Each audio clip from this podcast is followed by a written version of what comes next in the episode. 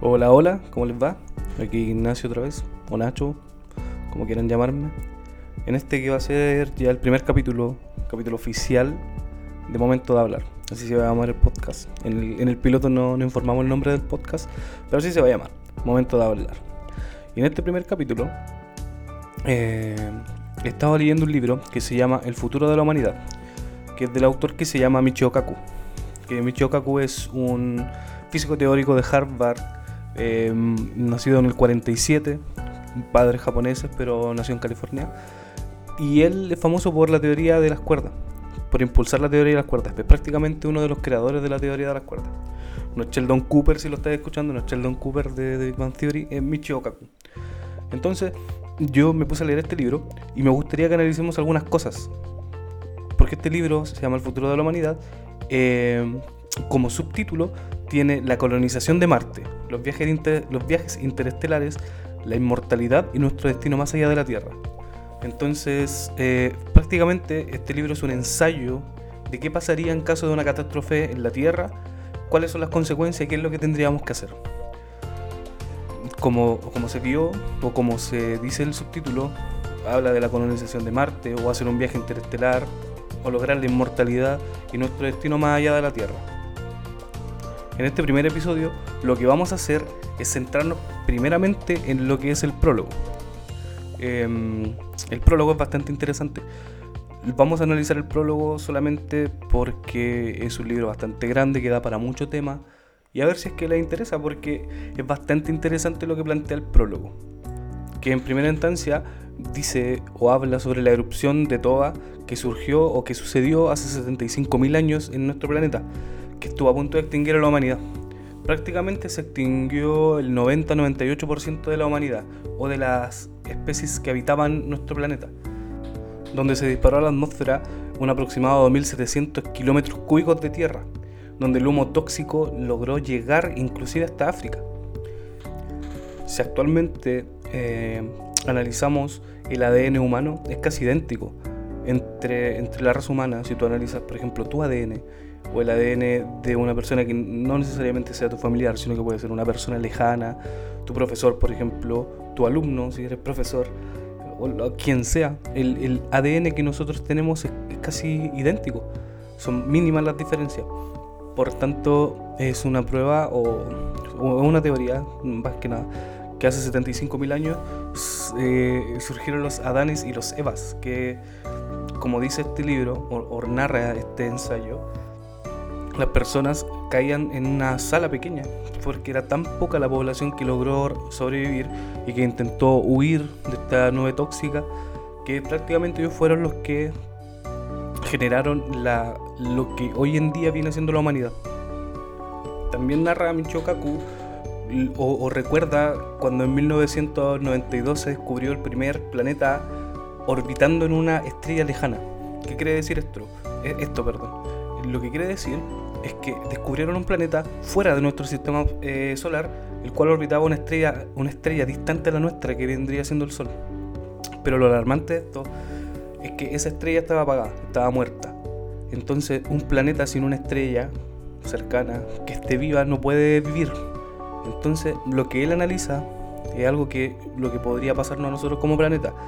¿Qué pasa en caso de la extinción de tu planeta, o la extinción de las formas de vida, o cuando hay un ambiente hostil en un planeta? Y plantea varias cosas.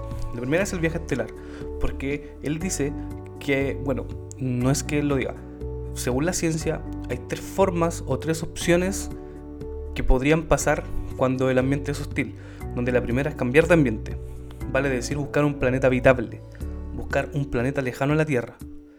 La segunda es adaptarse a nuestro ambiente, lo cual es bastante complicado. Si no logramos adaptarnos, nos lleva a una tercera opción, que sería la muerte. En este momento es donde Michio Kaku nos plantea la opción de buscar un planeta lejano a la Tierra, que no solamente es algo que él haya pensado, sino que grandes científicos como Carl Sagan también lo decían, que hay que buscar una póliza de seguro en caso de que el ambiente que se vive en nuestro planeta, porque prácticamente hemos pasado por varios ciclos de extinción donde se han extinto bastantes formas de vida. Mencionan que un aproximado cercano al 99.9% de formas de vida que han vivido en nuestro planeta ya se han extinto. O sea que nosotros, los animales que conocemos o diferentes formas de vida que existen actualmente en nuestro planeta, solamente representamos un 0.1% de formas de vida que ya hayan habitado en nuestro planeta. Por lo tanto, la opción más viable que mencionan en este libro o en este ensayo es buscar un planeta que pueda albergarnos, poder ser seres humanos que podamos vivir en diferentes planetas. Vale decir, encontrar un planeta habitable y de cierta forma nosotros mudarnos a ese planeta. Lo que también lo llevaba a pensar en el 92 cuando descubrieron este planeta es cómo fue el cambio de nosotros o de ese planeta que se acabó la vida a otro planeta. Porque él también menciona, y yo a modo personal también creo que es muy egoísta pensar que la vida como tal sea solamente propia del planeta Tierra. Sería ridículo pensar en eso. ¿O acaso tú te has planteado otra ideología de que solamente en la Tierra se da la forma de vida? Yo creo que no. Yo creo que se puede dar en otros planetas. Yo creo que es factible que se den en otros planetas. Pero el hecho de poder movernos de un planeta a otro, ¿cómo sería? ¿Cómo sería si pudiéramos desarrollar esa tecnología? Si tuviésemos la tecnología, por ejemplo, de tomar una nave intergaláctica que nos lleva a otro planeta donde vamos a vivir, ¿será suficiente para todas las personas de la Tierra? ¿Qué pasaría con la gente que no alcanza o que por un estrato social no logra subirse a uno de estos naves intergalácticas? ¿Se va a quedar a la Tierra, aceptar el destino de la Tierra? Como se ve en varias películas, como por ejemplo Interestelar, donde toman esta narrativa de que un planeta está muriendo y tienen que buscar un planeta diferente. Es bastante interesante esa narrativa o ese punto de vista. Sagan también nos cuenta de que han habido aproximadamente 5 grandes ciclos de extinción. Uno de los más famosos es la era glacial, donde habían paredes gigantescas de aproximadamente 800 metros de solamente hielo, donde el hábitat llegó a extinguirse a varias especies. Por lo tanto, lo que trata de decirnos es tomar conciencia de que esto no es algo que uno teorice, sino que ha pasado varias veces anteriormente, porque habitamos un planeta que tiene millones de años, o mejor dicho, el universo tiene millones de años desde que se creó o desde que se expandió por la teoría del Big Bang. Entonces, como teoriza Michio Kaku y como también lo afirmaba Carl Sagan, hay que tener una póliza de seguro y qué vamos a hacer en caso de que pase algo como esto. Porque hoy en día tenemos problemas por el calentamiento global. Son problemas autoinfligidos que no necesariamente la naturaleza o fenómenos ajenos a nosotros como seres humanos nos estén complicando la vida en nuestro planeta, sino que también puede ser una causa autoinfligida, que la atmósfera se podría volcar hacia nosotros por culpa del calentamiento global que nosotros mismos estamos generando, sea como personas naturales o las empresas grandes que lanzan bastantes desechos y dañan la capa de ozono. Pero dejando de lado que nosotros podemos ser los principales responsables de la extinción de las formas de vida en la Tierra, también teoriza Michio Kaku de que en un plazo de miles de años puede volver una era glacial, porque hay cosas que son cíclicas. Analizando el movimiento de la Tierra y el tema de astros, también podría volver, ¿por qué no?, una era glacial a nuestro planeta, lo cual podría extinguir grandes cantidades de formas de vida en nuestro planeta.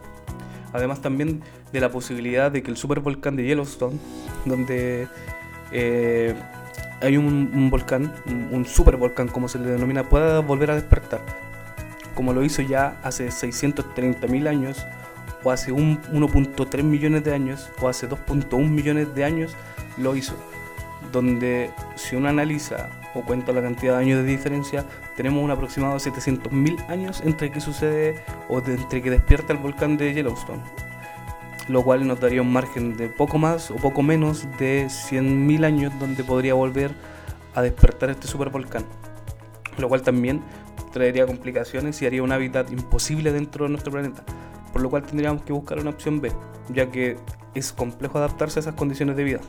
Como lo vimos o como se mencionó anteriormente, que hace 75.000 años hubo un volcán que explotó, donde quedó poco más del 10% de los seres vivos que habitaban nuestro planeta que quedaron con vida. Entonces hay que buscar una especie de salida alternativa o empezar ya a mirar en futuro de qué podemos hacer, considerando ejemplos que ya han pasado en la Tierra, como por ejemplo la extinción de los dinosaurios hace 65 millones de años, donde cayó un meteorito de unas dimensiones de aproximadamente 10 kilómetros de diámetro, cayó sobre Yucatán, en México, lanzando al espacio toneladas de escombros que cayeron nuevamente a la Tierra, lo cual provocó una cadena en donde se extinguió la vegetación en la Tierra, lo que produjo que los dinosaurios que eran herbívoros se extinguieran, y lo que produjo que los dinosaurios que eran carnívoros se extinguieran producto de que no tenían carne que comer. Por tanto, hay que buscar una salida alternativa, ya que los dinosaurios, bueno, como no tienen nuestra mentalidad que tenemos hoy en día, no tenían una forma de cómo plantearse esta disyuntiva del qué vamos a hacer en caso de que pase algo similar, teniendo en consideración, desde que un tiempo a esta parte, el peligro de meteoritos es latente. Se han identificado aproximadamente 16.294 meteoritos que orbitan alrededor de nuestro planeta, que pueden impactar con nuestro planeta. Que estos son datos de junio del 2017. Sin embargo, hay millones de meteoritos que aún están sin catalogar, que se sabe que están afuera, pero no se sabe cuál es su órbita, cuál va a ser su trayectoria, cuál va a ser el impacto que podrían tener con nuestro planeta.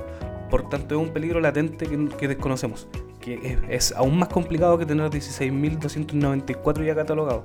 Es alarmante tener millones sin catalogar. Por tanto, hay que tener una precaución y pensar en qué vamos a hacer, como lo menciona Michio Kaku en varias oportunidades. También agrega dentro de este ensayo, o dentro del prólogo de este ensayo, que dentro de 5.000 millones de años aproximadamente, el Sol se va a expandir de una forma tan gigantesca que la Tierra va a estar dentro de su órbita. Por tanto, va a ser una muerte segura. Si no tenemos identificado qué podría ser la causa de la extinción de nuestras formas de vida, que podrían ser un meteorito que caiga a la Tierra, una nueva era glacial, nosotros mismos como autodestructores por el tema del calentamiento global, la fecha tope son 5.000 millones de años, donde el Sol se va a expandir de tal forma que nos va a terminar destruyendo nuestro planeta. Por tanto, lo más lógico, y eso es lo que quería llegar, ya que te planteé la información, es que teoricemos un poco. Tú en tu casa que estás escuchando, o tú en tu trabajo que estás escuchando, ¿cuál crees que podría ser la solución? Ya que tenemos tres opciones. Una es buscar un planeta habitable, o buscar otro lugar donde podemos habitar. La segunda es adaptarnos a un clima adverso, a un clima hostil. Y la tercera es la muerte. Yo creo que descartamos la tercera, porque, bueno, yo que soy una persona que sufre de ansiedad, me da miedo solamente el hecho de pensar en un posible infarto. Imagínate una forma externa que venga a acabar con la vida completa de la humanidad. ¿Es aterrador? Es totalmente aterrador. El segundo punto, que es adaptarse, no es muy viable. Es una suerte de jugar a la suerte de cómo vamos a continuar con nuestra vida. ¿Qué vamos a hacer? Imagínate, en 5.000 millones de años más, el Sol se va a expandir de tal forma que la Tierra va a desaparecer. Entonces tenemos que buscar una salida alternativa, como decía Carl Sagan, que tenemos que buscar una póliza de seguro para nosotros poder seguir viviendo. Y entre esto está buscar un planeta que sí sea habitable, que sí reúna las condiciones de vida para que nosotros podamos vivir dentro de ese planeta. Pero ¿qué es lo que pasa? Nosotros lo que estamos analizando hasta el momento es el prólogo, teniendo en función los datos aportados en este prólogo.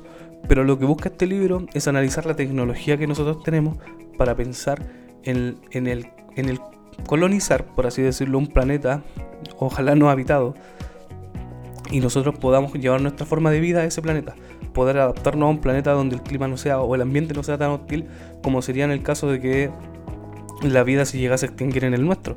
Entonces, hay varias películas que abordan esta temática. Es algo que se le llama ciencia ficción porque de momento no existe el viaje interestelar, se ha llegado a la Luna, pero como buscar un planeta habitable, o un planeta que nosotros podamos, sí, habitable, que podamos habitar, hasta el momento no se ha hecho. Hasta el momento no se ha dicho, hay un planeta cercano que nosotros podríamos llegar a habitar. Entonces, lo interesante de esto, a las personas que les gusta teorizar, el qué pasaría si es que esto sucede, que cómo se daría, como mencionaba Michio Kaku en el 92, de que un planeta que se estaba extinguiendo, ¿cómo sería el protocolo de poder sacar a la gente del planeta actual y llevarlo a otro planeta en caso de que esto se pudiera dar? En caso de que esto se pudiese dar, sería bastante complicado. ¿Alcanzaría la tecnología para todo un planeta? Hoy en día no alcanza el pan para todo el planeta, o se capitaliza a las personas con más dinero que puedan tener ese bien. Hay países donde sufren de hambre. Es complicado pensar que todos los países van a lograr tomar un transbordador interestelar y poder cambiarnos de planeta, por así decirlo. Que suena fácil, pero llevamos varios años, miles de años, y no se ha logrado nada. O quizás no teníamos conciencia de esto. Pero analízalo en tu casa, analízalo en tu pensar, en tu diario vivir. ¿Cómo sería el cambio? ¿Crees que sea posible al menos este cambio? ¿Crees que realmente podríamos en algún momento o en algún punto encontrar un planeta que nos pueda servir para habitar? Porque son solamente 3 opciones y yo me inclino por esa, por buscar un planeta que nos podría llevar al vivir, ya que el nuestro en algún momento va a dejar de ser habitable. Y de igual forma, al llegar a otro planeta también tendríamos que empezar a buscar otro y siempre tener una opción B. Como decía Larry Niven, él decía que los dinosaurios se extinguieron porque no tenían un programa espacial. Y si nosotros nos extinguimos por no tener un programa espacial, no lo habremos merecido. Y tiene razón. Como el ser humano logró el raciocinio de pensar y de ponerse en situación de que esto podría pasar. Y yo creo que más de alguna vez tú lo has pensado. ¿Qué pasaría si es que un asteroide nos golpea? No, ¿sobreviviremos? ¿Nos adaptaremos? ¿Moriremos? ¿Existe la tecnología para poder irnos de este planeta? Es una problemática que a lo mejor no ahora nos va a afectar, o puede que mañana sí, pero es una teoría o una teorización en fundamento científico que da para mucho. Y como te decía al comienzo, si te interesa que sigamos analizando este libro, a mí me gustaría hacerlo. Me encanta la física. Michio Kaku es uno de mis físicos favoritos desde la vida. Entonces, es un tema que por lo menos a mí me interesa. Y si te llegas a interesar, también me gustaría analizarlo. Y para finalizar el tema o el prólogo, me gustaría terminarlo con una frase de Carl Sagan, que también sale mencionada en este libro, que dice: si está en juego nuestra supervivencia a largo plazo, tenemos una responsabilidad básica para con nuestra especie, aventurarnos hacia otro mundo. Que fue una frase que dijo Carl Sagan, que la retoma este libro y que también analiza un poco más adelante dentro de él. Me gustaría saber qué te pareció el tema. Me gustaría que lo analizáramos, que siguiéramos leyendo este libro, porque bueno, en este podcast me gustaría tocar diferentes temáticas. Una de ellas es la ciencia, como también me gustaría hablar de arte, de música, de cine, de literatura, varias cosas. Pero una de las cosas que me apasionan es la ciencia, o también el tema de los astros, del saber que hay más allá, el tema de alienígenas, si es que llegasen a existir, de algunas cosas que no tienen explicación, o que sí podrían llegar a tener explicación, pero te dan para mucho, te dan para ese debate. Y me gustaría saber, me gustaría que lo siguiéramos comentando. Y nada, espero te haya gustado este capítulo, espero te haya gustado un poco de lo que se habló. Si se me quedaron cosas por decir, yo creo que lo voy a retomar en capítulos más adelante. Y eso. A mí personalmente me gustó el capítulo, me gustó analizar un poco un autor que me encanta, que es Michio Kaku, un científico que me encanta, que es Michio Kaku, y poder llevártelo a ti como oyente de una forma un poco más amena, que eso es lo que buscan este tipo de ensayos, que las personas que no son parte de la física o de la ciencia, yo tampoco soy parte de la ciencia, soy un amante de la ciencia, pero no soy doctor, no soy profesor, ni mucho menos, logremos entender y nos dé para debate y poder conversar cosas que posiblemente nos puedan pasar en un futuro, ya que estamos analizando, por ejemplo, en Chile o en Latinoamérica, situaciones sociales que están pasando, que a lo mejor no se tuvieron resguardo, pero hay cosas que nos unen como especie, o que nos unen como seres vivos prácticamente, y es la unión de seres vivos logrando sobrevivir, que se ha dado durante millones de años, se va a seguir dando,